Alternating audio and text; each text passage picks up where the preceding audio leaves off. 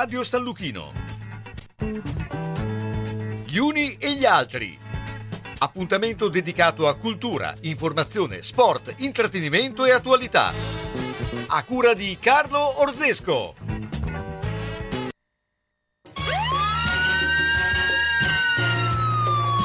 Carlo Orzesco presenta Dopo cena con delitto con Elisabetta Pontebuoni, Gianluca Corradi e con la partecipazione di Simone Metalli.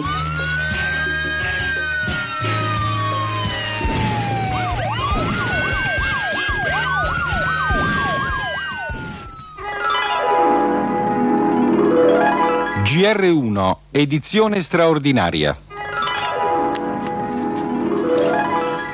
Buongiorno Duccio Guida al microfono del GR1. La rete ci ha passato la linea per una, eh, darvi una notizia purtroppo agghiacciante. Una violenta esplosione ha fatto crollare parte della stazione centrale di Bologna. Ci sono morti e feriti. Così il primo flash di agenzia arrivato sul, eh, qui in redazione.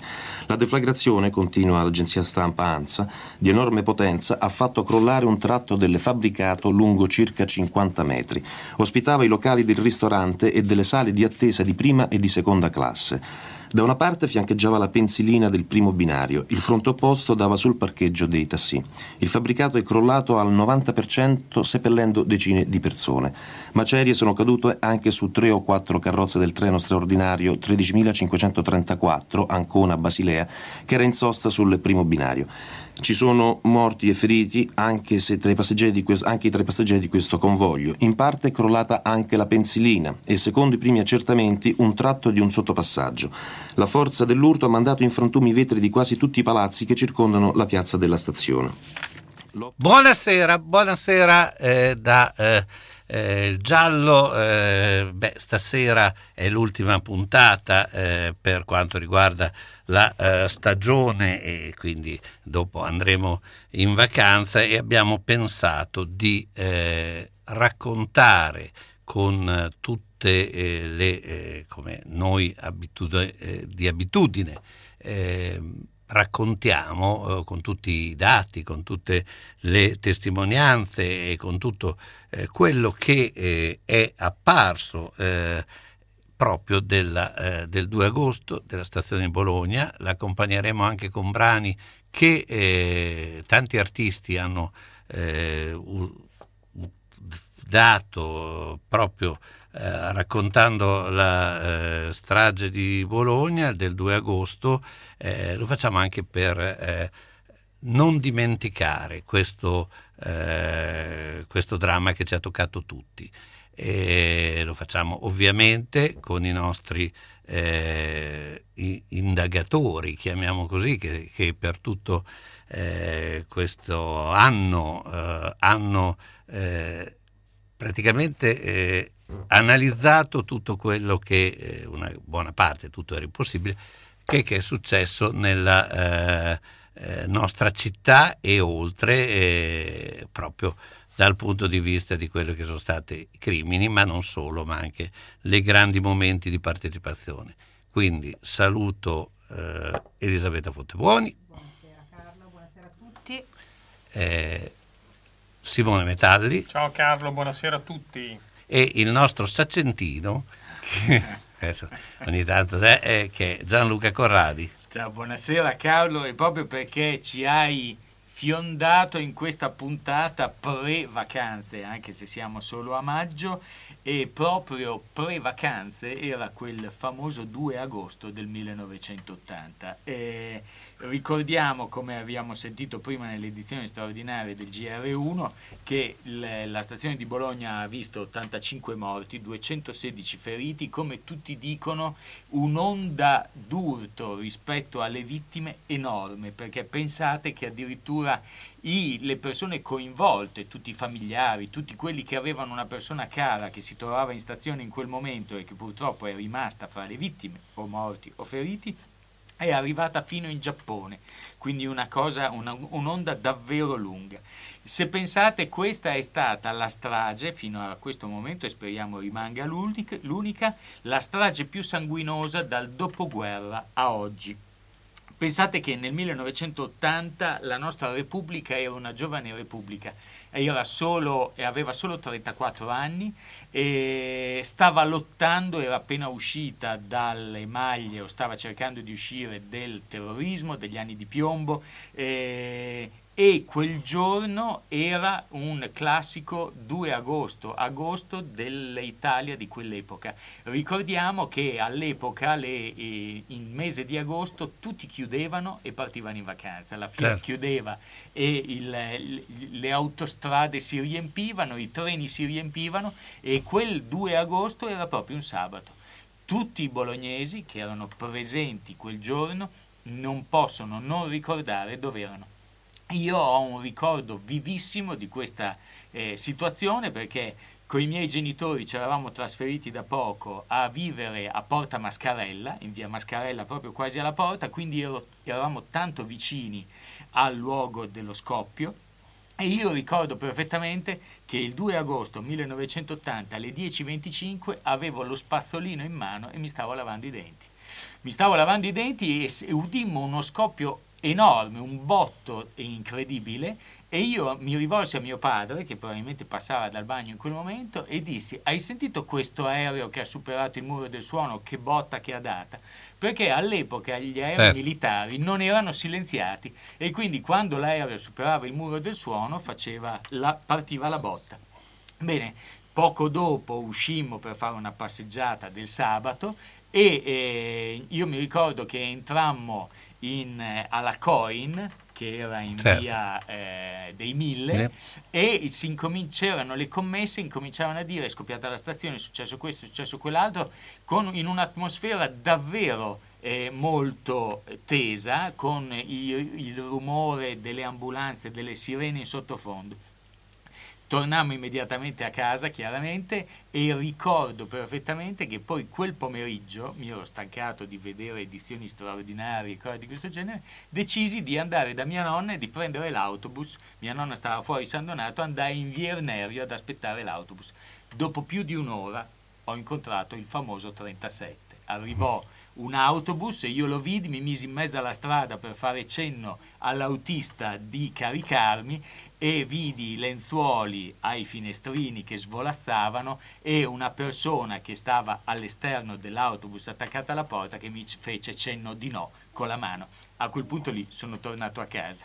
E questo è il mio 2 agosto e così il, questo, questa, questa, questa esperienza è rimasta e rimane sicuramente nel tempo per tutti quelli che erano a Bologna, ma anche che non erano a Bologna, ma sicuramente si sentivano legati certo. eh, a questa città. Eh, pensate che il, ehm, la, la, bomba fece crollare, eh, per chi eh, all'epoca non c'era, oggi ho provato a intervistare delle amiche di mia figlia per vedere che cosa ne sapevano della strage. Ebbene, fece crollare tutta l'ala ovest della stazione era una valigia che era stata posta su un, eh, su un rialzo, mm. quindi su un tavolino della sala d'aspetto di seconda classe e appoggiata eh, nel muro di, di cinta verso i binari questo sì. per provocare più morti possibili. E la valigia conteneva 23 kg di esplosivo ed era un mix di esplosivi differenti che appunto eh, hanno provocato quella che è la, stata la deflagrazione eh, en- enorme immane. E, e, e, tra l'altro fece eh, fronte per fortuna le sale della cucina perché in, in, teoria doveva anche venire giù il muro perché c'era entrare dentro la sala eh, ecco, e quindi eh, ci fu uh, rezzero una parte delle, eh, delle, strutture della stazione perché sennò sarebbe stato ancora più eh, vedendo, eh, vedendo le scene che si possono trovare ancora su YouTube ma che vediamo poi a tutte le eh, manifestazioni eh, abbiamo parlato prima del famoso 37 che è servito per trasportare i, i cadaveri ma...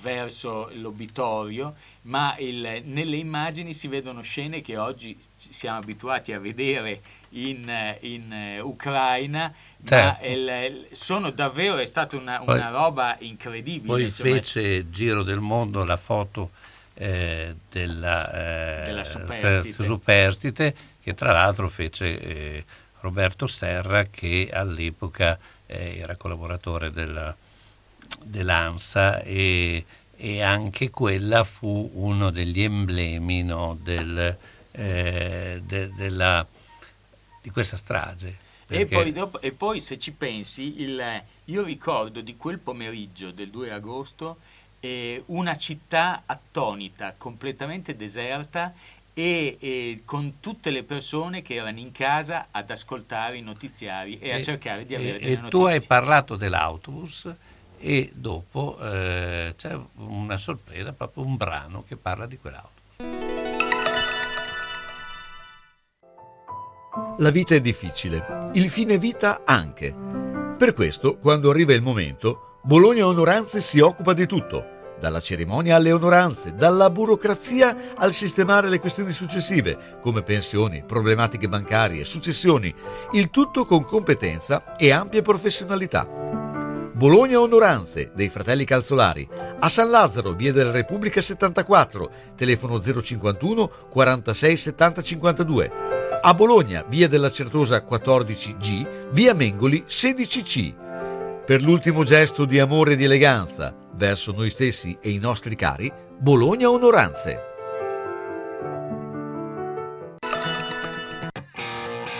Centro polivalente Lolli Auto, autorizzato Opel. Dal 1969 il punto di riferimento sicuro per l'auto.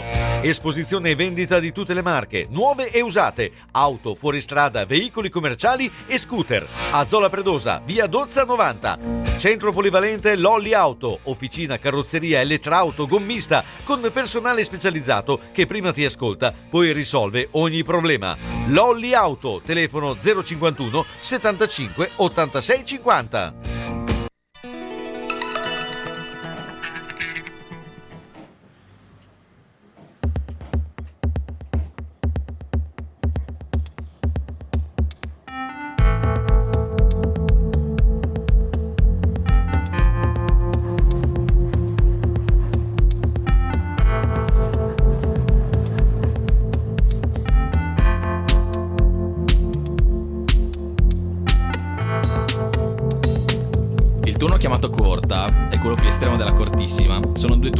Adatti a chi, come il babbo, preferisce alzarsi presto, lavorare e staccare presto.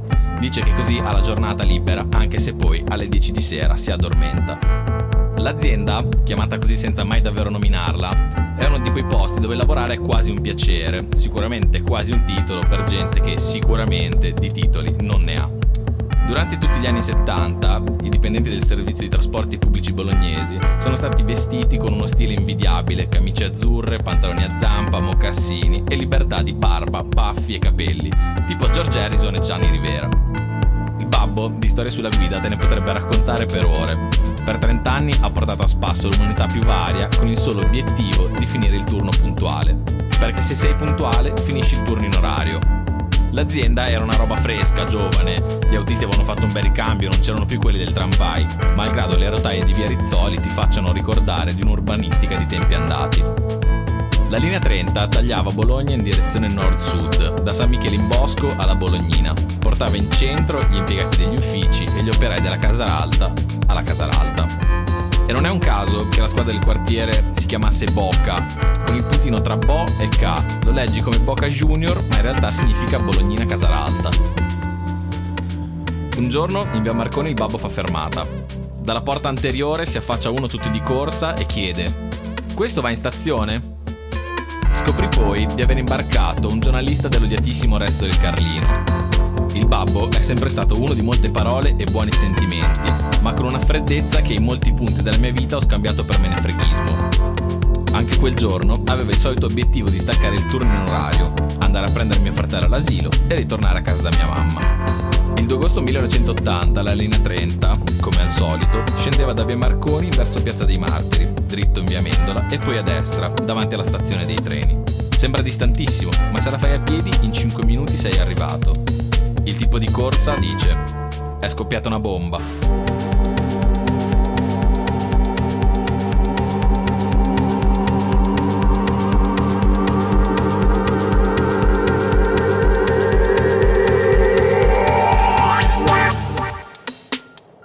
Uno, due, tre, 10, 20, 50, 76 è la prima conta, 85 al definitivo centinaia i feriti. Eppure la linea 30 alle 10.30 passò per Viale Pietramellara, non sospettando nulla del genere. La stazione dei treni non era più una stazione dei treni, era una cosa, una roba, senza senso, forma, polvere, macerie, gente ferita e grida, le ambulanze per prime, la polizia. Una bomba in stazione il 2 di agosto. Chi ci avrebbe mai pensato?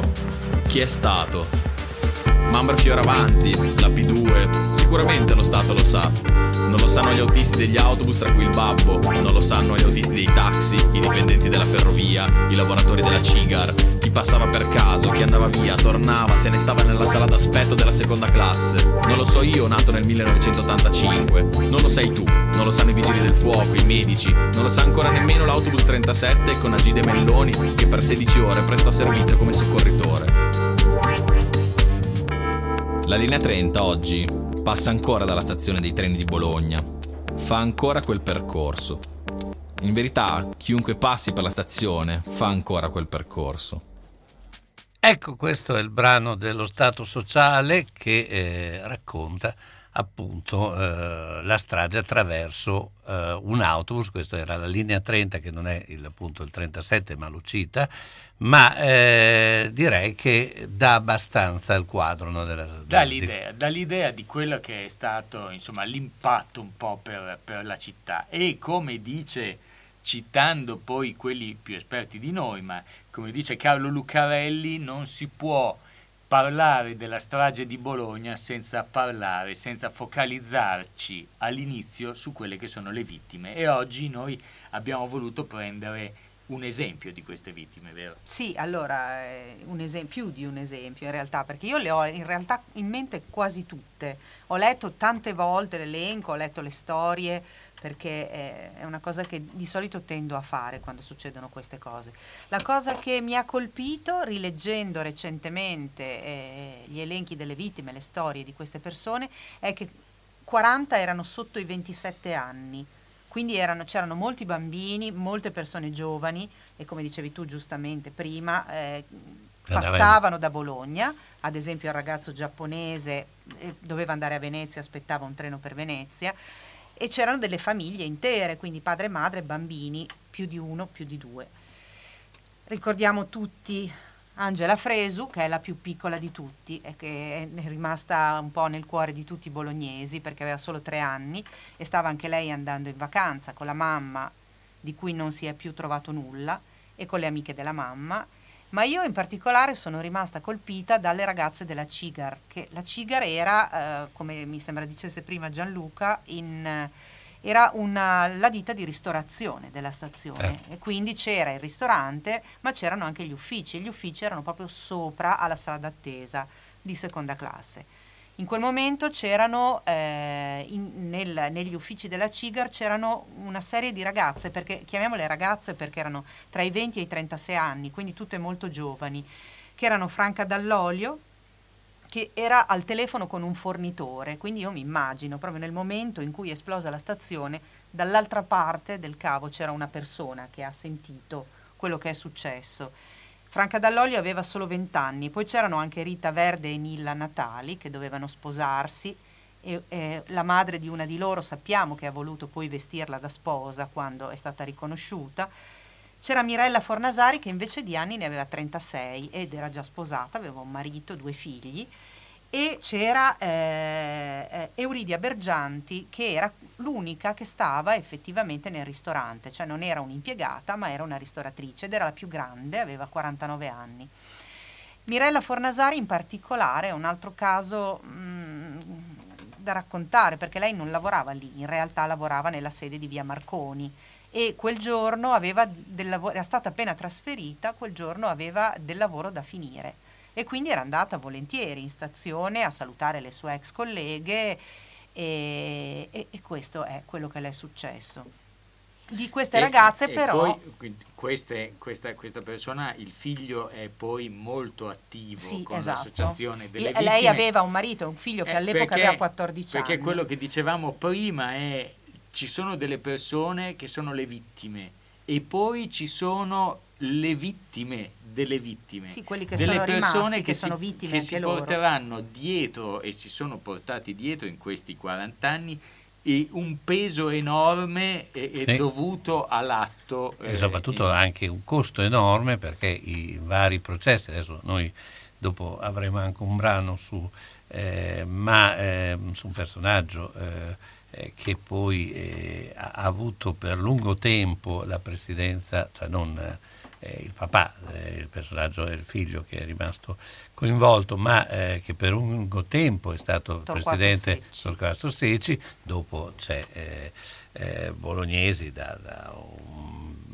molti anni, ma eh, tutti impegnati soprattutto a portare avanti i processi, poi dopo ne parleremo dei processi, Certo. e, e- e per cercare la verità, per cui eh, è stato anche un lungo eh, periodo di, anche, eh, eh, di- di- di citato- soldi che mancavano. esatto, tu hai eh. citato Torquato Secci, pensiamo che una delle, delle sue prime operazioni fu il fatto di difendere il nome del figlio che era appunto... eh, Sì, era stato sospettato di essere lui l'attentatore, ma non è stato l'unico, ce n'è stato anche un altro che è Mauro Di e, Vittorio. e qua e durante il corso Durante della, i vari depistaggi durante il e corso della, della puntata poi parleremo proprio anche dei depistaggi che hanno, che hanno riguardato il- il- la strage del 2 agosto. E anche Sergio Secci era stato sospettato di essere lui l'attentatore. Comunque, tornando alla Cigar, ecco quello che diceva prima anche Carlo, una delle ragazze della Cigar è Marina Gamberini, che è quella della foto che tutti ricordiamo, cioè quella che definiscono l'immagine del dolore. Certo. E, e- e lei è sopravvissuta. È sopravvissuta, è stata ritrovata sopra un cumulo di macerie dal padre, che faceva il carrellista anche lui in stazione, quindi era lì. E- e- ed è una ragazza, adesso una donna, che comunque ha avuto delle difficoltà ad andare avanti, perché chiaramente si è sempre chiesta come mai io mi sono salvata e le mie colleghe no. Insomma, è stata anche quella, pur avendo salva la vita, una vittima.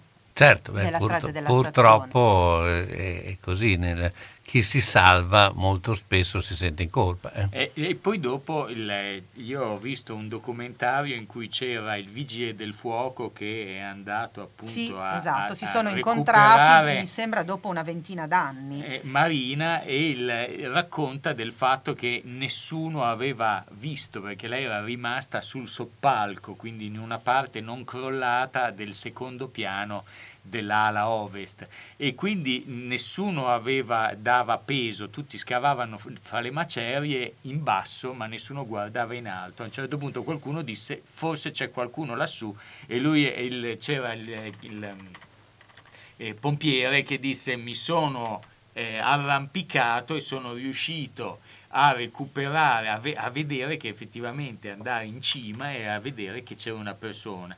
Pensavo fosse morta, gli ho tolto i, calcinacci, i calcinacci dalla bocca, Sì, che sono, era piena. sono cose che poi tutti ci ricordiamo, viva. che abbiamo letto, che ci sono rimaste impresse, tutte quante.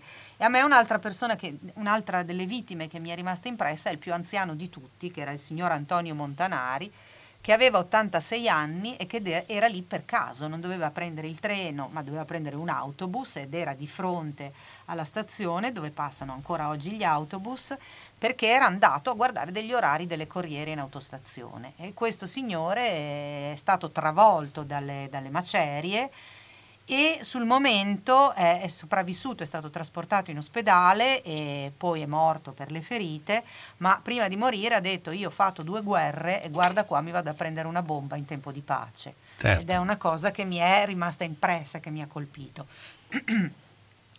Certo.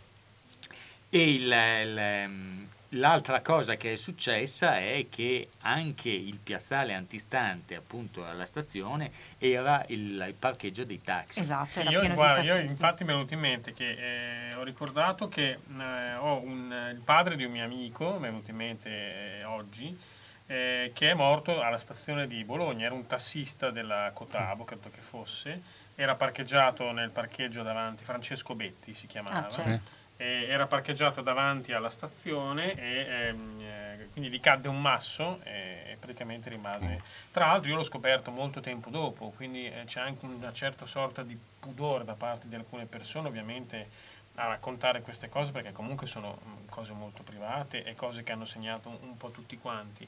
Ecco, però anche la Cotabo, comunque il, l'associazione Sì. dei tassisti, insomma ricorda eh, i tassisti che sono caduti durante Beh, il servizio. c- celebre eh, rimane il tassista che nel casino più totale cercava di pulire il vetro. E questo ce lo racconta Roberto. Scardo? Eh, ce lo racconta Scardo. che è un giornalista. La burocrazia complica la vita? No problem! Presso l'Agenzia Italia, Service Point a San Giorgio di Piano, c'è chi pensa a tutto. Dai rinnovi patenti ai bolli, immatricolazioni, cambi proprietà per l'auto, tutte le pratiche automobilistiche e i rapporti con motorizzazione e PRA. C'è la possibilità di rinnovare la patente online caricando in autonomia i documenti necessari e facendo in persona solo la visita medica. L'agenzia Pratiche Auto di Francesco Andolina, grazie all'affiliazione con punto ricarica, vi permette di pagare le utenze domestiche, le multe, i bollettini postali, gli F24, eseguire ricariche telefoniche, acquistare biglietti per eventi. Agenzia Italia, Via Garibaldi 8-3 a San Giorgio di Piano, telefono 051 89 24 88 www.agenziapraticheautosangiorgiodipiano.it No problem. Uffa, non ne posso più di svegliarmi la mattina sempre stanco. Allora corri dallo specialista del riposo, Materassi Barone. Pensa che sta facendo una super promozione e sconto 50% con materassi matrimoniali a partire da 296 euro e il trasporto direttamente a casa è gratuito. Telefono subito allo 051 94 22 33 per prendere un appuntamento. Deciderò se andare a Bologna in via Massarenti o in via Toscana, a Casalecchio di Reno o a Castel San Pietro Terme. Materassi Barone, da 55 anni, vi fa dormire bene. Sembra così, ma se si vuol mangiare bene, la scelta non è facile. Ma se vado da Cassari a Riale o a Monte San Pietro, mi diventa facile trovare le prelibatezze. E poi il pane fresco, la produzione artigianale di pasticceria dolce e salata, il forno attivo per le prelibatezze da mettere sulla tua tavola, le torte su ordinazione. Mm, vado da Cassari. Forno Cassari, via Lavino 135M a Monte San Pietro. Telefono 051 67 61 504. Ariale in via Risorgimento 1 051 75 08 71. Magna magna, ma gli riesbrisa per la dieta. Me avaga al forno Cassari. Dall'elegante allo sportivo diamo spazio al colore, alle forme e ai capi più belli che ci possono rendere felici. Da oltre 70 anni Io Donna vi veste con infinita gioia per tutte le vostre occasioni per donne e uomo dalla taglia 42 alla taglia 84. C'è la possibilità di rateizzare il vostro acquisto in tre mesi senza nessun costo aggiuntivo. Io Donne Brugi Shop vi aspettano a Bologna in via Giuseppe Bentivoglia numero 13, zona Ospedale Sant'Orsola. Chiudono solo la domenica. Garage gratuito a lato negozio. Le informazioni allo 051 34 08 93. Io Donne Brugi Shop sono sempre due taglie più avanti di tutti.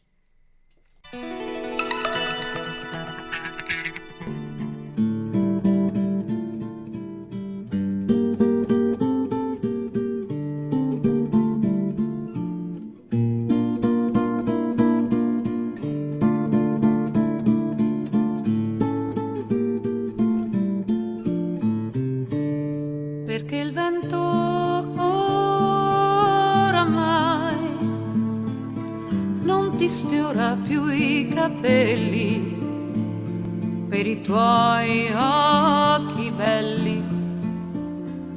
Per te amico canterò. Per i tuoi giorni spezzati nel bel mezzo della vita. Per i tuoi figli non nati, per te amico canterò, canterò.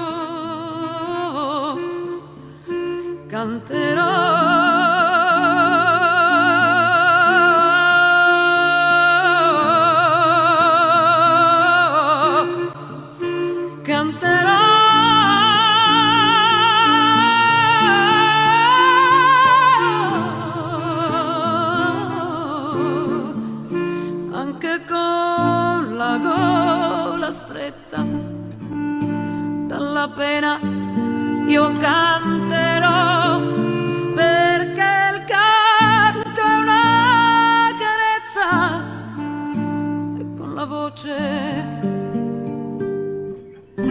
t'accarezzerò Lucilla Galeazzi ha appunto fatto questo brano dedicato a Sergio Secci.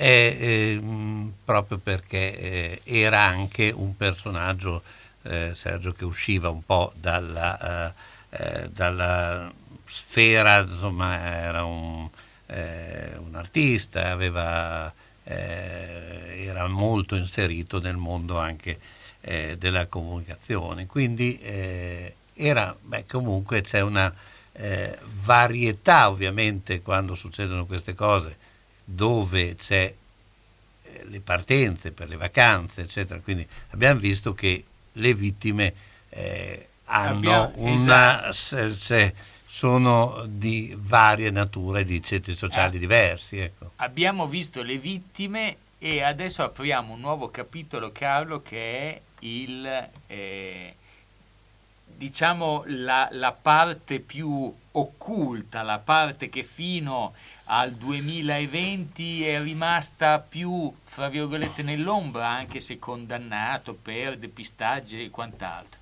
Stiamo parlando del venerabile maestro della, della loggia P2, Licio Gelli. Licio Gelli è un personaggio della nostra Repubblica che, eh, diciamo, per i più giovani era appunto il, il grande capo di questa loggia che si chiamava Propaganda 2, eh, detta P2, che è stato uno dei grandi buchi neri della nostra democrazia recente. Eh, Licio Gelli era nato a Pistoia nel 1919, eh, rientra all'interno del processo e del- della, della strage di Bologna all'inizio come eh, diciamo depistatore, poi vedremo più avanti con chi e con, con chi altri. Mentre invece nel 1982 fu arrestato per varie eh, faccende e il- il- in- in- dovuto a- a- a delle- al fallimento del Banco Ambrosiano e gli trovarono nel portafoglio un pizzino, quei famosi pizzini di cui ogni tanto sentiamo parlare dai detenuti o dai capi mafia. Questo pizzino riportava il titolo Bologna 52 57 79 XS. All'interno di questo pizzino c'erano delle operazioni bancarie con i relativi eh, importi, con delle sigle dei beneficiari, il tutto per più di un milione di dollari.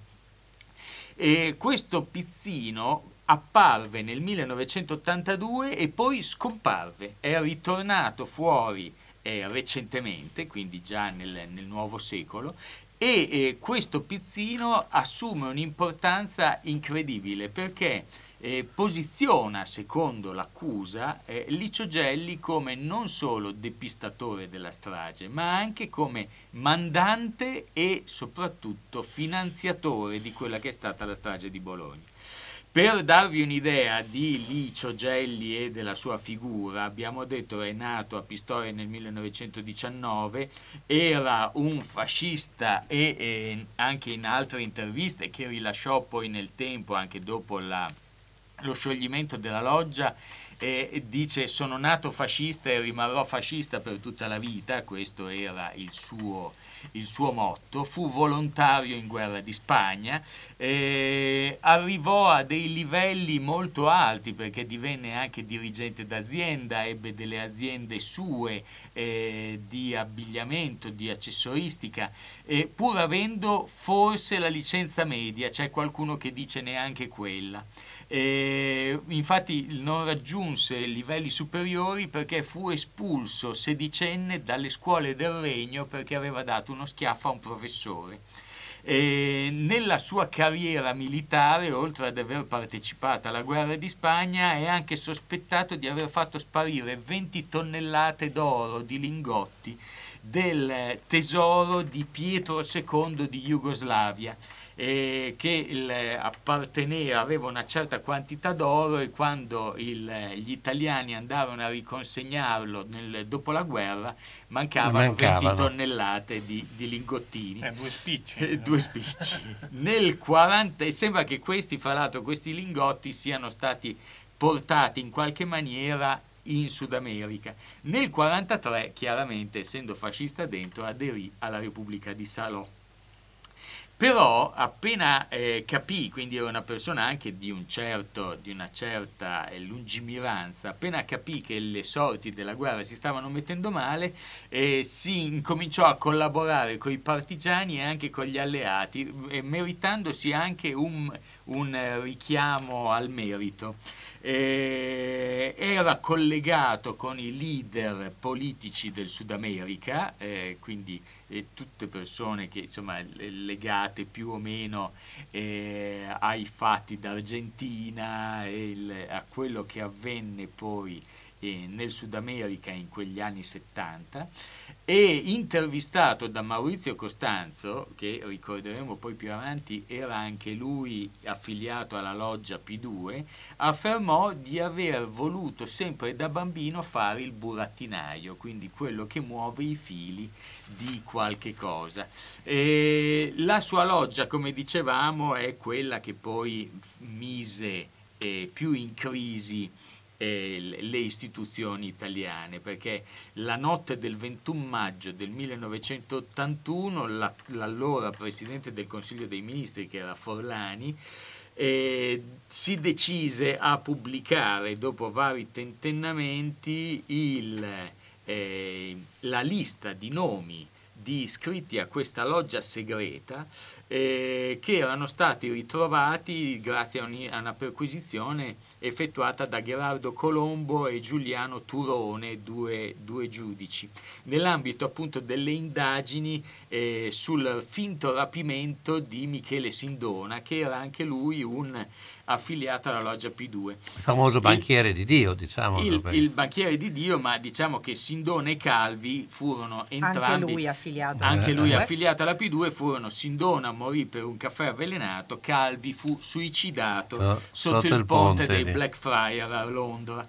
E per darvi un'idea della potenza che questa loggia aveva, eh, al suo interno di questi 962 nomi, che poi eh, Gelli disse che non erano tutti, figuravano 119 ufficiali dell'esercito, 22 dirigenti di polizia, 59 parlamentari di cui 3 ministri, 4 editori, 22 giornalisti, dirigenti pubblici, imprenditori, fra cui anche Silvio Berlusconi. Ehm, che- e soprattutto i- tutti i capi dei servizi segreti e i loro più stretti eh, collaboratori. Quello che si proponeva Licio Gelli con la sua loggia PRI 2 era il piano di rinascita democratica, il controllo degli organi di potere per riordinare questo Stato all'insegna dell'autoritarismo. E questo, se ci pensate, è uno dei piani di Seggelli quando Berlusconi incominciò ad attaccare la magistratura disse sta facendo il copycat, si direbbe in inglese, cioè sta copiando i nostri piani dell'epoca.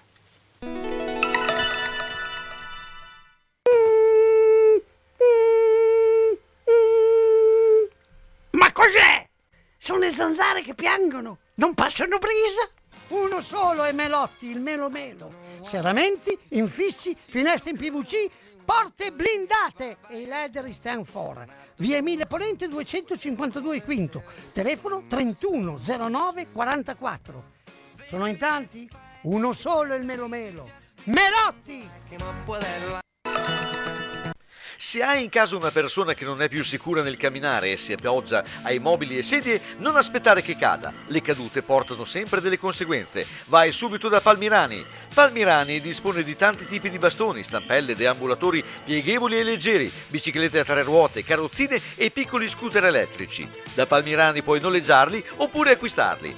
Palmirani da oltre cent'anni un'eccellenza nel territorio nella vendita e noleggio di dispositivi ortopedici e sanitari per la disabilità e la deambulazione di utenti in età avanzata nel territorio locale. Serietà, grande competenza e personalizzazione fanno di Palmirani un'azienda leader nel territorio, con un'ampia gamma di prodotti. Scooter elettrici, carrozzine, biciclette, montascale, poltrone elettriche levabili, letti anche ospedalieri, materassi, deambulatori, stampelle. Palmirani alla Vino di Mezzo, via Emilia 39M. Guarda anche palmirani.com. Tu resta a casa. Palmirani arriva nel rispetto della direttiva. C'è il gelato artigianale e poi il gelato realmente artigianale, la crema di Bologna. Con laboratorio creativo utilizza i migliori prodotti al mondo e prevalentemente biologici. Il risultato? Il gelato è il più naturale possibile, super digeribile e che non fa venire sete. Non solo gelato, 15 gusti vegani oltre ai classici, lo spritz sempre e comunque a 3,50 euro. E in estate la vera granita siciliana, la crema di Bologna, in piazza Trento Trieste, info 338 20 91 560. Aperto da pranzo a tarda notte. www.lacremadibologna.it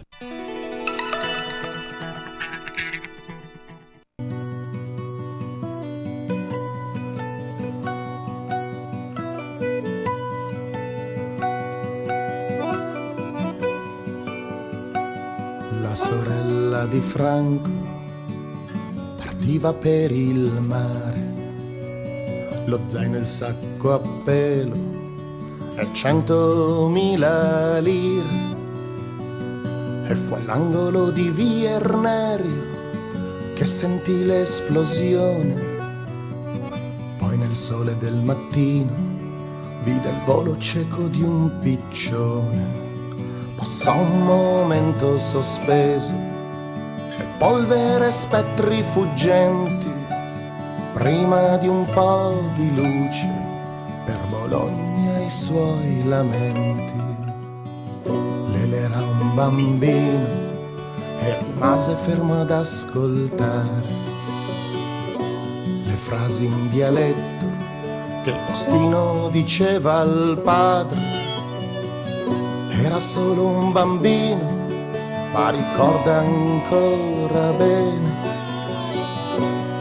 faccia di quell'uomo e il grido delle sirene. Passò un giorno per capire, poi giornalisti e il presidente, prima di un po' di luce per Bologna e la sua gente.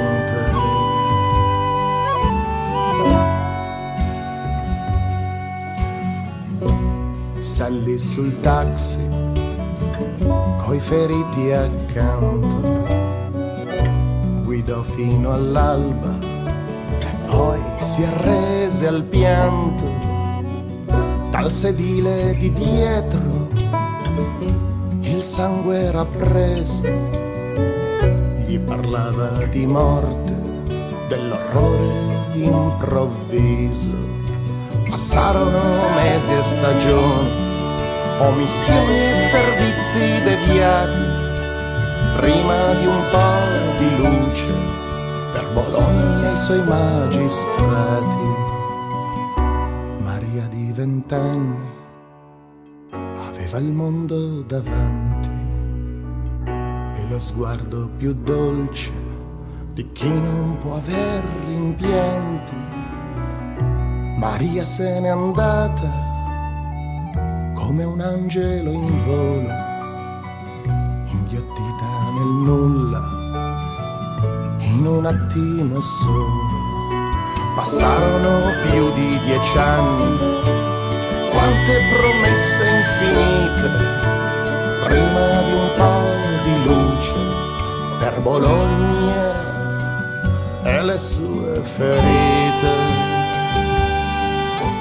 Ecco, in Modena City Ramble eh, appunto raccontano Bologna in questa maniera qui.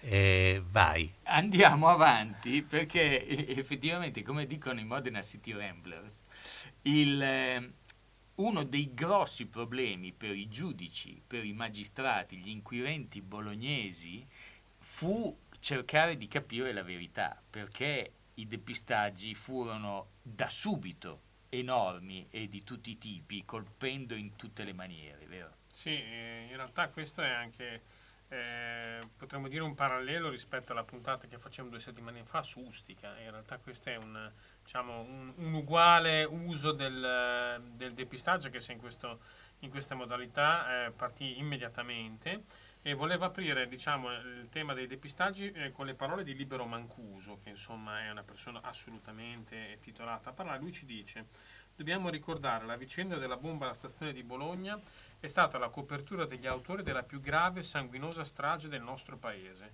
che porta impressa nella propria carne un'offensiva durata decenni che ha insidiato la qualità degli equilibri democratici e ha bloccato l'affermarsi dei valori enunciati nella Costituzione repubblicana, avversata da agguerrita espressione reazionaria sopravvissuta al fascismo.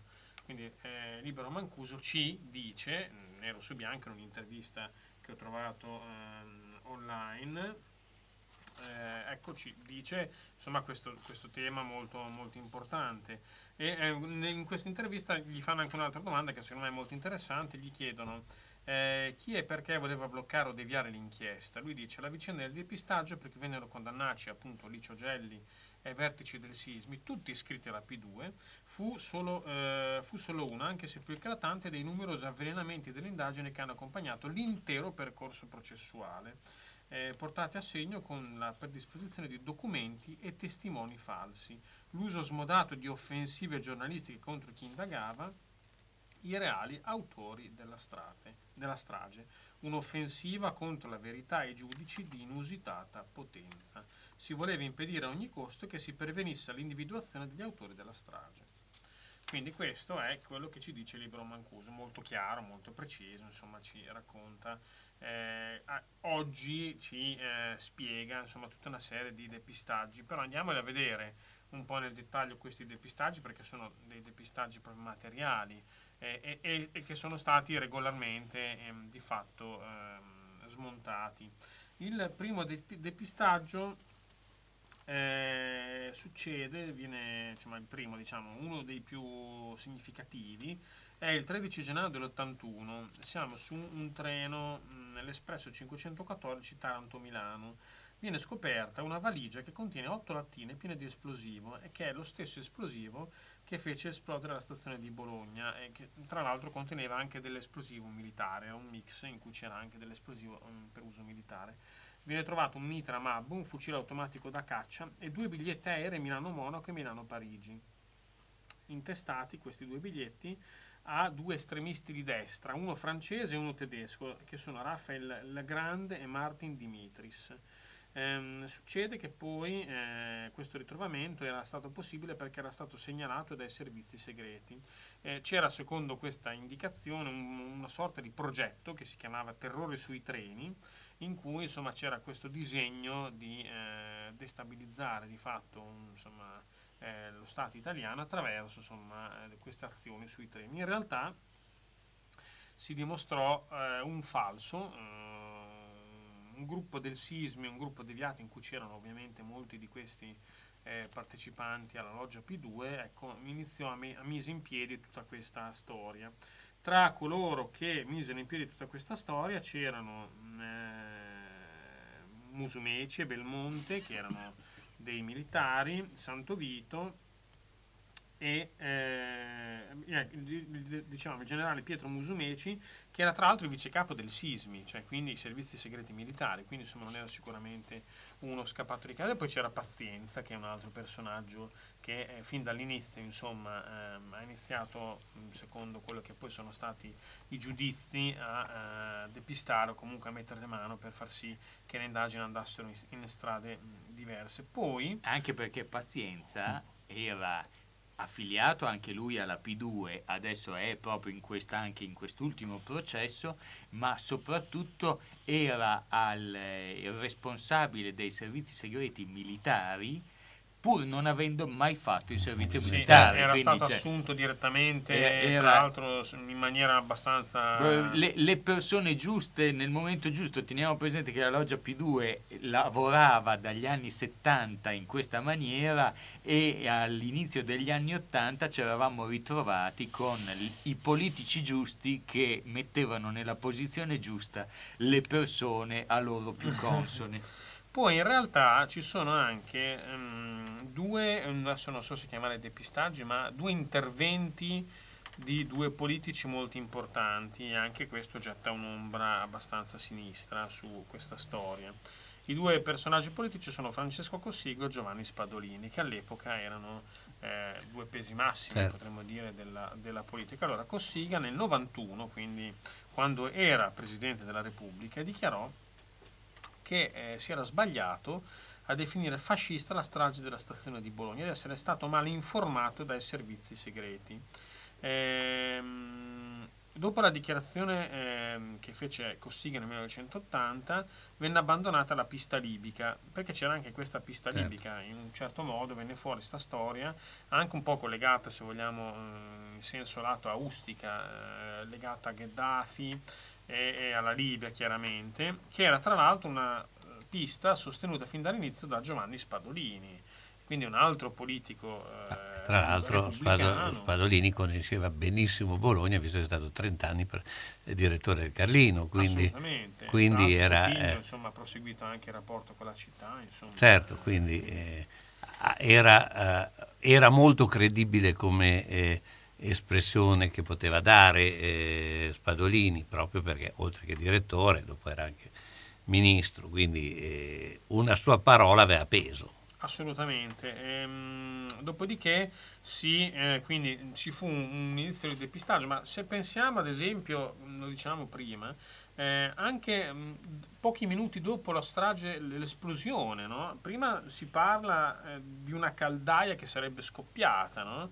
Eh, perché non si capisce, alcuni addirittura parlano, eh, ci sono delle interviste che si trovano eh, online, eh, ci sono persone che dicono eh, sembrava che fosse caduto un aereo sopra la stazione di Bologna, che è anche una roba strana, perché insomma... Beh, però quello che diceva anche prima, cioè, c'era questa idea che l'aereo, il muro del suono eh, si, eh, si rompesse no? con eh, effettivamente il rumore che veniva dall'alto poteva essere quello di pensare che poteva essere caduto un aereo. Poi dopo abbiamo visto che, il 2 se- che, eh, l'11 settembre gli aerei sono stati utilizzati proprio per quello. esatto. Ma eh, allora ci sta effettivamente che il- il- il- all'inizio, eh, soprattutto in un momento in cui comunque eh, siamo, è finito il 77, questa esperienza italiana, tutto mm, a sé stante, e ci sta il fatto che la- lo- il, ehm, chi si occupa dell'ordine pubblico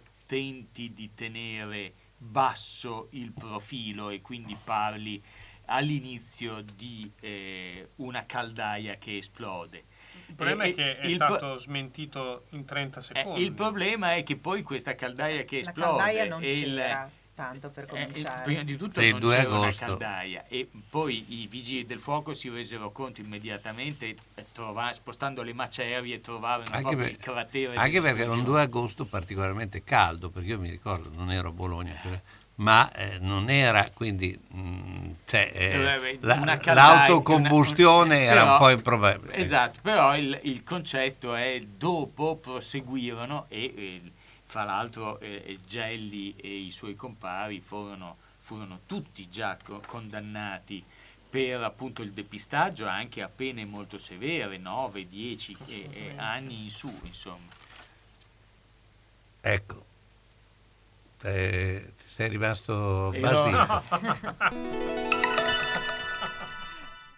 Da Clo, la bottega dei nonni con telefono 051 35 27 94, prodotti ed abbigliamento per la terza e quarta età, tutta intera con apertura posteriore, paracolpi per spondeletti, bavaglioni per adulti, lenzuolo contenitivo anticaduta, camicia da notte aperta dietro, possibilità di apportare modifiche secondo necessità.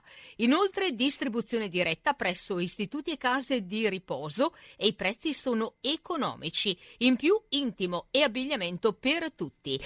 Da Clo, la bottega dei nonni in via Zampieri 1 secondo a Bologna, zona bolognina, telefono 051 35 27 94. Senti che roba che ti dico. Come? Non senti? Allora orecchie aperte e apparecchio acustico in funzione. Per le prime, beh, le hai. Il secondo è solo da Audiotech. La tecnologia e la semplicità dei nuovi apparecchi permettono di sentire bene, comodamente, anche per il portafoglio. Sì, perché prendendone due, il secondo lo paghi il 50%. Comodità, garanzia, risparmio e la professionalità di Audiotech. Via Tolmino 5A a Bologna. Telefono 051 615 42 91. Hai sentito quel che ho detto? No? Allora Audiotech fa per te. Uff, ho il busto che mi infastidisce, troppo stretto. Dovrei farne uno nuovo. Ti dico io dove andare. Orto Sanitaria Bernardini. Vendita e produzione su misura di articoli ortopedici e sanitari, busti, calzature e ancora ampio reparto di ausili e articoli medici utili a star meglio. È a San Giorgio di Piano in via Garibaldi 8, telefono 051 663 09 41. Aperto dalle 9 alle 12.30 e dalle 15 alle 19, escluso giovedì e sabato pomeriggio. Orto Sanitaria Bernardini, convenzionata con ASL e INEIL. E chi si presenta a nome di Radio San Lucchino avrà un buono sconto del 10%. Autocarrozzeria Losi ripara il veicolo in sole 24 ore. Dal 1961, riferimento per l'auto di ogni marca, da riverniciare, lucidare, con esperienza e professionalità. Autocarrozzeria Losi, via Marconi 109 a Casalecchio, telefono 051 57 13 54 www.autocarrozzerialosi.it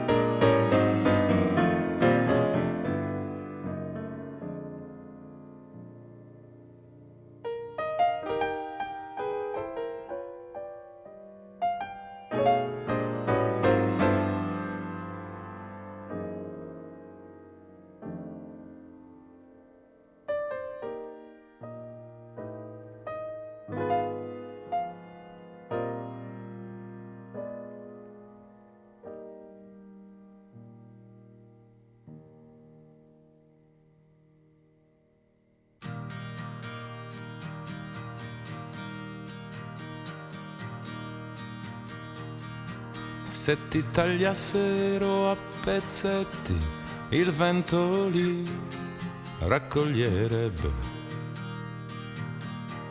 Il regno dei ragni cucirebbe la pelle e la luna tesserebbe i capelli e il viso e il polline di Dio, di Dio il sorriso. Ti ho trovata lungo il fiume che suonavi una foglia di fiori, che cantavi parole leggere, parole d'amore.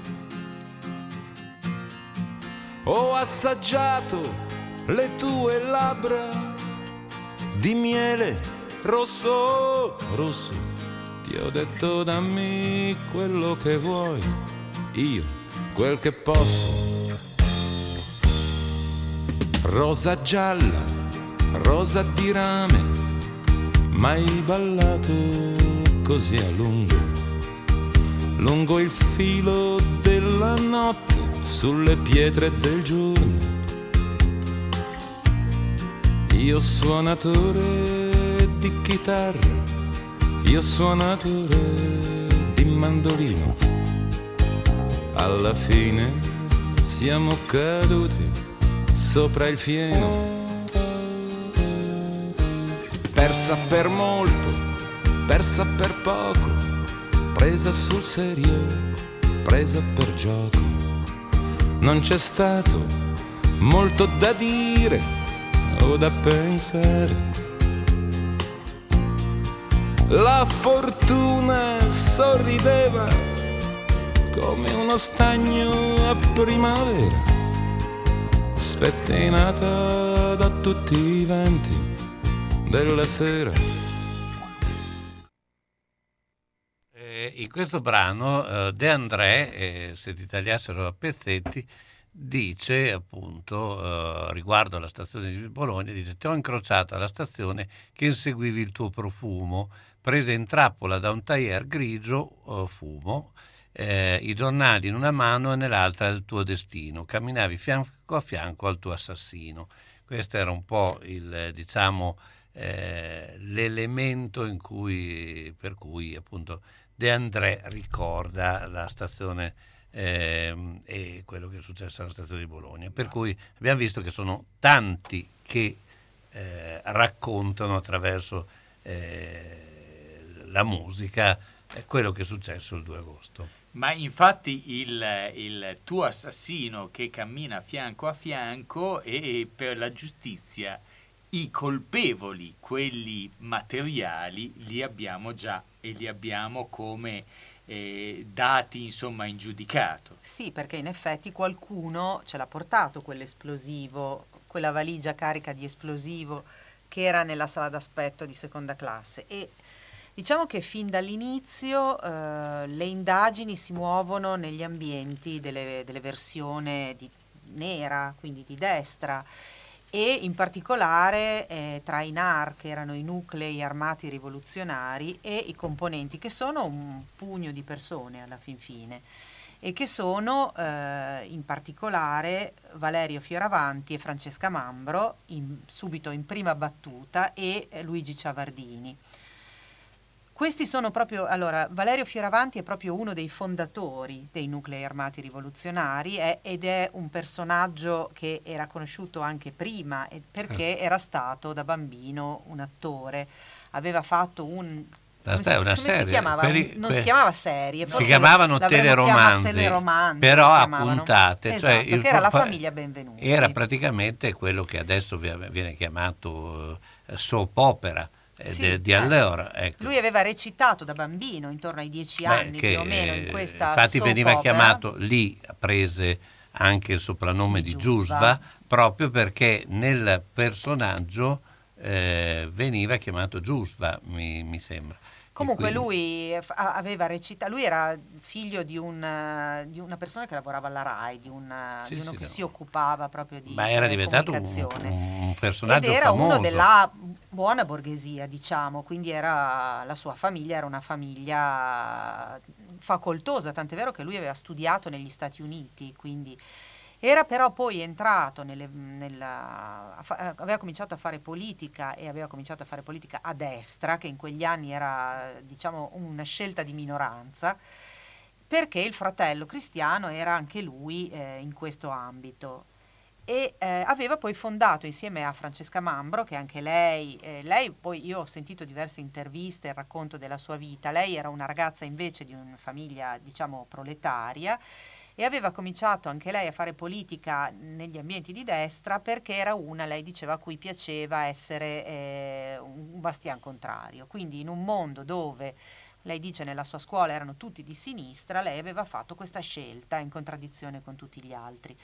E chiaramente nell'immaginario di tutti e due c'erano i fatti di H. Larenzia, c'era il rogo di Primavalle dove erano morti due fratelli figli di un segretario di una sezione del, ehm, dell'MSI, quindi avevano tutto un loro immaginario che poi raccontano nelle interviste successive erano, ed erano arrivati a pensare alla rivoluzione anche loro, cioè in contrapposizione alla sinistra avevano fondato questi nuclei armati rivoluzionari, c'erano dall'altra parte i nuclei armati proletari e eh, a un certo punto erano entrati in clandestinità perché avevano eh, eh, cominciato ad assassinare mh, persone tra le forze dell'ordine e nemici politici e quindi erano entrati in clandestinità. Ed è in questo ambiente che eh, si vanno a cercare i colpevoli della strage di Bologna. Loro in particolare non hanno un alibi valido, loro dicono che eh, raccontavano di, es- di aver passato quella giornata tra Treviso e Padova a casa di Gilberto Cavallini e questo vedremo, tornerà più tardi, che era un loro camerata. Quindi da una parte non riescono ad avere un alibi e dall'altra parte c'è chi li accusa. E allora eh, Fioravanti viene indicato da un suo camerata mh, per aver, essere andato a cercare dei documenti falsi per Francesca Mambro che diceva di essere stata riconosciuta eh, probabilmente negli eventi della stazione di Bologna. Quindi vengono eh, inquisiti loro e viene eh, fatto il processo contro di loro e alla fine vengono condannati. Diciamo, vengono arrestati eh, il primo nell'81 e la Mambro nell'82 dopo uno scontro a fuoco, feriti entrambi. E da lì eh, vengono incarcerati e il processo si conclude però nel 95. Vengono condannati a una serie di ergastoli, perché condannati per la strage di Bologna, ma anche per altri reati a una serie di ergastoli, mi sembra siano otto quelli di Fioravanti, nove quelli di Francesca Mambro e a diversi anni di carcere. Però alla fine degli anni Ottanta eh, cominciano a usufruire di permessi premio, quindi la, di, la, cominciano a lavorare all'esterno, poi Francesca Mambro avrà una figlia e quindi avrà anche la maternità. Insomma, tra il 2009 e il 2013 la loro pena è estinta e quindi adesso sono persone libere. Stessa, nello stesso ambito di Mambro e Fioravanti viene inquisito, arrestato, inquisito Luigi Ciavardini. Per Ciavardini, che però aveva 17 anni all'epoca dei fatti, il processo comincerà successivamente e verrà condannato a 30 anni nel 2007. Poi ci sono altri due personaggi che sono eh, Gilberto Cavallini, che invece eh, Gilberto Cavallini entra in questa vicenda perché sicuramente era anche lui nelle versioni nera e anche lui aveva de- compiuto dei reati, aveva delle condanne, ma entra nella vicenda e nell'inchiesta sulla strage di Bologna quando l'associazione delle vittime e anche alcuni governi, tra cui il governo Prodi, eh, dig- faranno digitalizzare tutta la documentazione relativa alla strage e quindi rileggendo tutti i documenti si capirà che anche Cavallini era coinvolto. Il processo di Cavallini è cominciato nel 2017 ed è stato condannato in primo grado all'ergastolo. E poi l'ultimo personaggio, esecutore materiale, ma questo veramente perché è stato anche visto in una foto dell'epoca. È stato filmato. È stato filmato o fotografato. Io ho visto una foto, non so se era un video o un film. È Paolo Bellini. Paolo Bellini era eh, anche lui eh, un, uno dei NAR e, eh, ed era presente alla, in, in stazione la mattina del 2 agosto. In questa foto La moglie però all'epoca non, non lo riconobbe, disse che lui era con lei. Beh, quindi- no, durante, durante il processo, che adesso è- è- si, è appena, si è appena concluso la, la Sì, prima adesso hanno- parte, esatto, il dipartimento, e diciamo che la moglie disse ho mentito. Sì, adesso l'ha detto, ma Esa- allora all'epoca, no. all'epoca le chiesero, so- all'epoca non venne fuori la foto di Bellini. All'epoca le chiesero suo marito dov'era e lei Che disse era con mio lei." marito era, è stato con me tutto il Adesso giorno. invece ha, ha- disse- ha detto di aver mentito che invece lui non era con lei. Quindi E, e ha lo ha riconosciuto nel, nel fermo immagine di questo turista tedesco e- e dove appunto si vede questo uomo coi baffi eh, pochi istanti, pochi minuti prima del, eh, dello scoppio. che si vede anche della bomba. abbastanza chiaramente ed è effettivamente molto somigliante. Adesso non è più con i baffi e i capelli neri, che è un signore con i capelli bianchi ed è stato anche lui condannato in primo grado a, eh, all'ergastolo Bellini. Sì, oltretutto il- il- il- per tornare a Cavallini, Cavallini poi il- sta- è già in carcere, nel senso che è stato condannato in primo grado per la stazione, ma a, a- a sua volta sta scontando già N ergastoli per altre eh, condanne. Se la squadra del tuo cuore ha perso, consolati con le crescentine quadrelle di Mammarina. Se ha pareggiato o vinto, festeggia con i fritti, gli affettati formaggi da Mammarina. Aperto tutte le sere tranne il mercoledì. Aperti la domenica e festivi a mezzogiorno. Da Mammarina tre grandi schermi per seguire i campionati di A e di B, di tutte le coppe e altri sport. Baita Mammarina, via Risorgimento 53, Riale di Zola Predosa. Et capeu carot! Bologna, Bologna, Bologna campione. Magagnoli ad Argelato è lieto di presentarvi un'ampia gamma di camerette e bagni pratici e confortevoli, le nuove cucine living, le ambientazioni adatte alla tua casa, con nuovi colori e accostamenti che cambieranno il volto del tuo appartamento. Con il servizio su misura, stesso prezzo, arredi ogni angolo della casa, mansardo, sgabuzzino. Insomma, Magagnoli vuole per te solo il meglio. Magagnoli è ad Argelato, zona artigianale, via degli artigiani 3-5. Per la sicurezza di tutti è gradito l'appuntamento. Telefona 051 89 70 70 oppure 347 57 76 881. Magagnoli Arredamenti, da sempre il meglio. Alla macelleria storica di Marco Borgatti trovi salumi artigianali, salsiccia fatta in proprio, carni italiane certificate di prima qualità, polpettoni e arrosti farciti di propria produzione, a prezzi concorrenziali e con consegna a domicilio. Aperti tutti i giorni, dalle 7 alle 13, venerdì anche dalle 16.30 alle 19. Cerchi la carne buona? La trovi a Ponte Ronca, in via Risorgimento 408-3, alla macelleria storica di Marco Borgatti, telefono 051 75 64 17. E buona ciccia a tutti! Ahimè, Ciccio, purtroppo hai una parte di te che non si muove. Però mi hanno detto che da Massetti ha dei materassi che sono incredibili. Sai che risultati? Mazzetti, via Porretana 122 alla Croce di Casalecchio, vicino a Villa Chiara. Materassi di propria produzione, rifacimento materassi, Store Dorelan.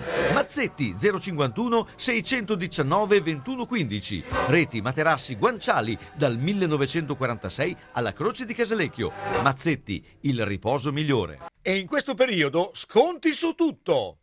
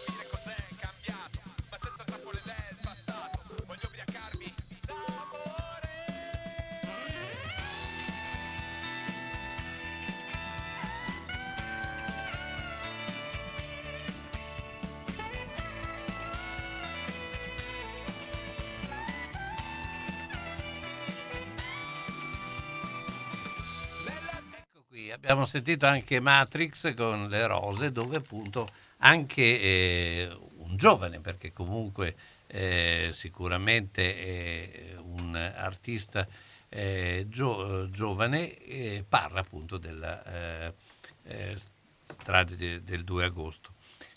E andiamo avanti perché il- dopo aver visto tutti i colpevoli, che fra l'altro, come ricordava Elisabetta eh, due minuti fa fuori onda, non hanno mai confessato, No, non, hanno- non si sono mai presi la No, responsabilità. loro hanno detto, io sia Mambro che Fioravanti sicuramente, che non è nella loro filosofia la strage, perché loro hanno colpito i loro nemici politici vis-à-vis, sen- senza mai coprirsi il viso. Insomma, e di- non avrebbero fatto una cosa così di Esatto, mettere di- una dicia- bomba e scappare. Diciamo che confessare vorrebbe poi dire dover anche dire chi ti ha dato i soldi o chi ti ha ordinato di andare lì. E questo probabilmente i vari caffè di Sindona o il Calvi sotto ai ponti londinesi, insomma, insegnano che sarebbe meglio non farlo. Ma c'è un'altra figura fondamentale del 2 agosto che ha avuto poi un peso grandissimo poi nello scoprire le verità e nel, nell'andare avanti a testa bassa contro tutti i muri che si sono eh, opposti a loro ed è l'associazione dei familiari delle vittime. L'associazione familiare delle vittime che nasce il primo giugno dell'81. eh, nello scopo della- dello statuto dell'associazione c'è scritto ottenere con tutte le iniziative possibili la giustizia dovuta. Al momento della Costituzione ci sono 44 persone e si associeranno subito altre 300 persone. All'inizio eh, ogni quattro mesi l'associazione va in tribunale e incontra il giudice, subito dopo convoca una conferenza stampa per ehm, diciamo, mantenere fe- tenere fede al loro obiettivo che è quello di mm, mantenere sempre l'attenzione sulla eh, strage, quindi sugli sviluppi eh, legali, insomma, procedurali di questo di avvenimento e, ehm, e soprattutto anche, eh, diciamo prima, cercare di eh, mettere un punto, cioè eh, visti tutti i depistaggi che sono stati messi in atto, visto come dicevamo prima che alcuni addirittura di- delle vittime della stazione erano considerati all'inizio tra i possibili colpevoli, ecco,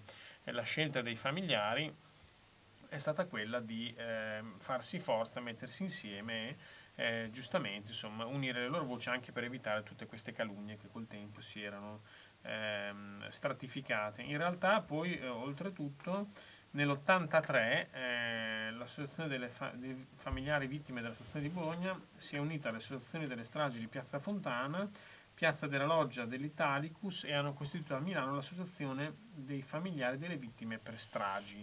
Quindi in realtà tutti questi gruppi di familiari, di persone che hanno perso la vita in queste, in queste stragi hanno- hanno- si sono uniti per una unione ancora più grande, un'associazione ancora più grande. Eh, Nell'84, questo è importante, la, eh, l'associazione promuove una raccolta di firme eh, incalcia la legge di eh, iniziativa popolare per l'abolizione del segreto di Stato nei delitti di strage e del terrorismo, che viene consegnata all'onorevole Francesco Cossiga, che nell'84 era il presidente del Senato. Quindi, insomma, Cossiga in un modo o in un altro sempre gi- gironzolato, insomma, ha Certo. avuto a che fare Beh, con anche perché, esatto, poi anche perché Cossiga, mentre Gelli si è preso la paternità della P2, Cossiga poi dalla sua parte c'aveva Gladio, quindi Sì. Erano sempre organi che puntavano alla destabilizzazione dell'ordine democratico. Diciamo che in quel momento c'era abbastanza, potremmo definirlo un Poi sai- ballo abbastanza Era- attivo era intorno pesante, sì. Poi alla- sai, Cossiga era quello il primo ministro del, no, era ministro del- al tempo del 77, cioè quindi Eh, il eh, 77 era il ministro degli Gli interni, interni, e ministro degli interni, nell'80 tanta- era il, ministro, il presidente, del Consiglio. Consiglio. Consiglio, eh. Però magari io ci terrei a ricordare che nell'80, quando succede la, eh, la strage, il Presidente della Repubblica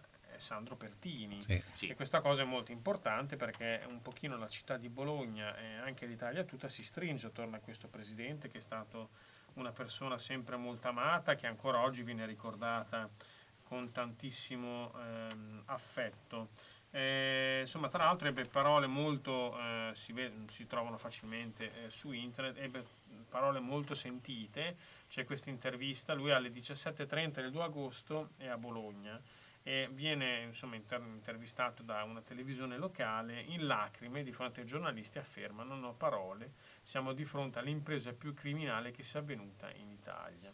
Quindi anche questo, ricordiamoci insomma quanto è importante e quanto è stato importante in questi momenti difficili stringersi attorno a dei simboli, a delle persone che hanno rappresentato eh, la forza, ehm, eh, la- la- la- l'importanza eh, di non abbandonarsi a quello che sembrava una deriva eh, statale o comunque una deriva politica in certi aspetti molto molto pericolosa. Un'altra cosa import- interessante che ho scoperto guardando ad esempio la puntata di Brunotte che ha fatto Carlo era che in quei giorni la città di Bologna per i familiari delle vittime aveva messo a disposizione gratuitamente stanze d'albergo, i taxi no- erano gratuiti, quindi anche quanto, e questo lo vediamo insomma ogni anno, la città di Bologna continui e abbia messo a disposizione tutte le proprie eh, risorse. Si vedono nei video, insomma, anche per diciamo, quelli che non c'erano come me o come la mia generazione,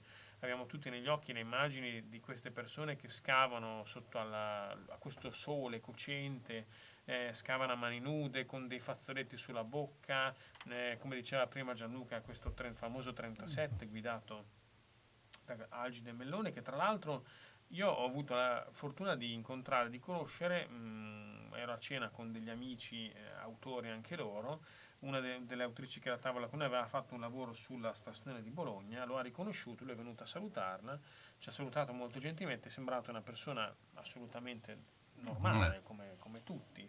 Poi pensare che invece questa persona era colui che ha guidato quell'autobus sicuramente faceva molta impressione anche in noi che insomma non abbiamo vissuto direttamente di fatto questo evento tragico che è successo quando eravamo piccoli o qualcuno di noi magari non c'era ancora. Sì, poi Eh. lui ha detto in effetti che ce l'ha fatta a, fare que- a- a- a sobbarcarsi questo compito drammatico perché comunque era accompagnato da personale sanitario, infermiere, medici che facevano questi viaggi con lui e anche aiutato e supportato ogni volta che si fermava da- dai colleghi, dalla gente che era lì in stazione, comune, gente comune, poi lo sappiamo, insomma c'erano infermieri, c'erano ferrovieri, c'erano No. eh, di qualun- medici, chiunque si era messo a disposizione, gente normale. Ecco, un- una cosa fondamentale, visto che siamo, immagino, Carlo, verso la chiusura, siamo verso la chiusura. è il fatto che il- l'Associazione dei familiari delle vittime eh, oggi sta lottando e, e, insomma diciamo che le, le aspettative, visto che abbiamo avuto le udienze in, in questo, in questo eh, 2022, sono quelle di scoprire finalmente quelli che sono i mandanti. L'associazione delle vittime eh, si, st- sta, si sta operando in, in questo, in questo senso da una vita perché eh, se la giustizia italiana ha già trovato chi materialmente ha messo la bomba, la cosa fondamentale è avere la certezza di chi voleva che quella bomba esplodesse e quali erano il, il- le- i disegni, le- le- l'ordito eh, che c'era dietro a questa bomba e a questi 85 morti e 216 feriti. Ricordiamo più i feriti collaterali. Ecco, siamo alla fine, io ricordo anche un altro aspetto che eh, ogni anno al 2 agosto eh, ci sono le staffette podistiche, l'anno scorso non sono state fatte per via del Covid, quest'anno riprenderanno, eh, fra due settimane eh, ci sarà anche la corsa eh, del postino a Marzabotto che è una manifestazione che viene fatta anche per eh, i fondi eh, per appunto il 2 agosto, per i familiari delle vittime. Noi siamo sempre stati vicini a queste manifestazioni, quindi, eh, eh, quindi, eh, sono sempre state molto partecipate perché sappiamo che le staffette partono da eh, 20 città eh, e non solo, partono anche dall'estero, quindi eh, sono tutte eh, presenze molto eh, importanti. Eh, volevo dire appunto che eh, ringraziare tutti che ci hanno ascoltato in questo periodo che è iniziato a, cos'è, è iniziato a, otto- a Settembre. settembre, quindi settembre, praticamente non abbiamo quasi mai scolastico. mancato. Eh, ringrazio anche eh, eh, chi ci ha dato anche credito come eh, l'organizzazione di ehm, eh, film, eh, aiutami, eh, eh, Giallo Festival, Ah, ecco. Giallo- Eh, beh, quella lì, eh, lui, è, lui è l'organizzatore e c'ha eh, eh, niente, Giallo Festival che sarà il 4 eh, e probabilmente faremo qualcosa eh, di presentazione eh, mercoledì. Eh, poi eh, non perdetevi il libro Demoni sul Navile, andate tutti ad acquistarlo.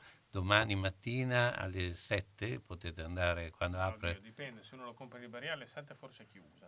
Eh, però è meglio perché la fila. eh, Ah, lì, giustamente. Se no su internet uno lo può comprare a qualsiasi sì. ora. Comunque andate tutti a comprarlo. Sempre, sempre Simone che i server di Amazon reggano il carico Esatto, del- esatto. dei Poi io click. ce l'ho già, sono a Esatto, posto. già Io sono già a posto. Beh, insomma, eh, insomma, grazie a tutti. Vi lascio con un brano che apparentemente sembra molto leggero e eh, in realtà non è così.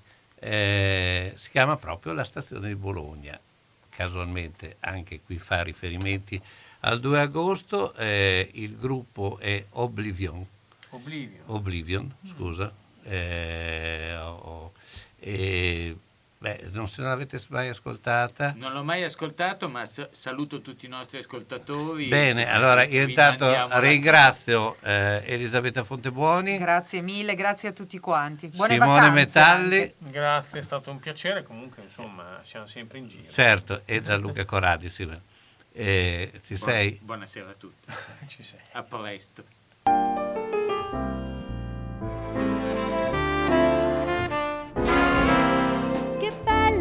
Stazione di Bologna, il cuore dell'italico via vai. C'è un giovane in un angolo che sogna quel treno che non passa mai. Che folla alla stazione di Bologna, che incontri, che opportunità. Un giovane domanda con quegli occhi un po' fumé il prestito di Euro 3. Una signora indossa un paltò e gira con le borse della spesa. Mi dice giovanotto con quell'aria un po' retro Che tenera la nonna da che treno sarà scesa. Si aspetta in una sala qui a Bologna con quell'aroma di paia. Sono avvinta una l'amichevole clochard che posto non mi vuol lasciare.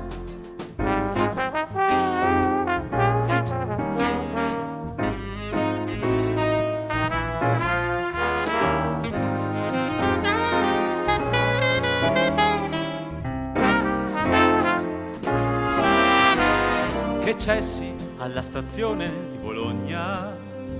c'è sempre un fisiologico via vai. Puoi farci i tuoi bisogni alla bisogna e più leggero viaggerai. Si paga per pisciare qui a Bologna, da un senso di esclusività. C'è un uomo nel mio bagno con un'aria un po' busè che scrive chiama il 333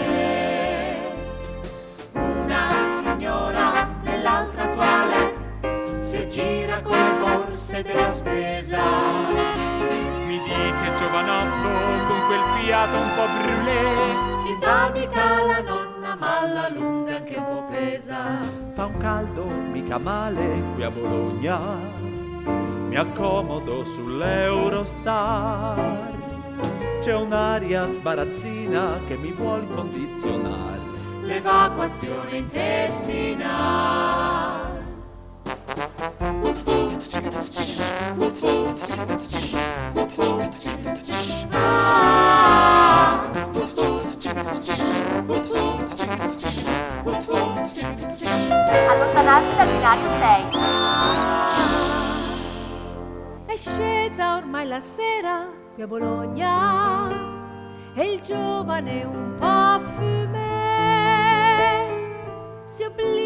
oblitera in un angolo e investe, grazie a te, il prestito di euro 3.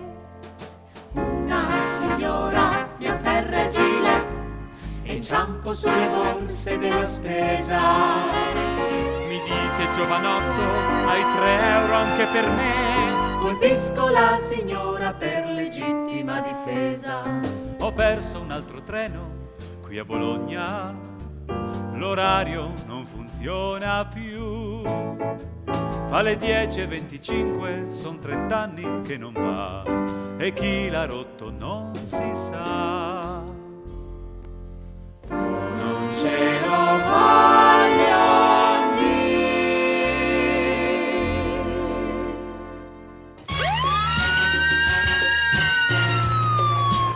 Piano Vesco ha presentato Dopo cena con delitto Con Elisabetta Pontebuoni, Gianluca Corradi e con la partecipazione di Simone Metalli. Da Radio San Luchino abbiamo trasmesso Gli Uni e gli Altri. Appuntamento dedicato a cultura, informazione, sport, intrattenimento e attualità. A cura di Carlo Orzesco. Da Clo, la bottega dei nonni con telefono 051 35 27 94, prodotti ed abbigliamento per la terza e quarta età, tutta intera con apertura posteriore, paracolpi per spondeletti, bavaglioni per adulti, lenzuolo con caduta, camicie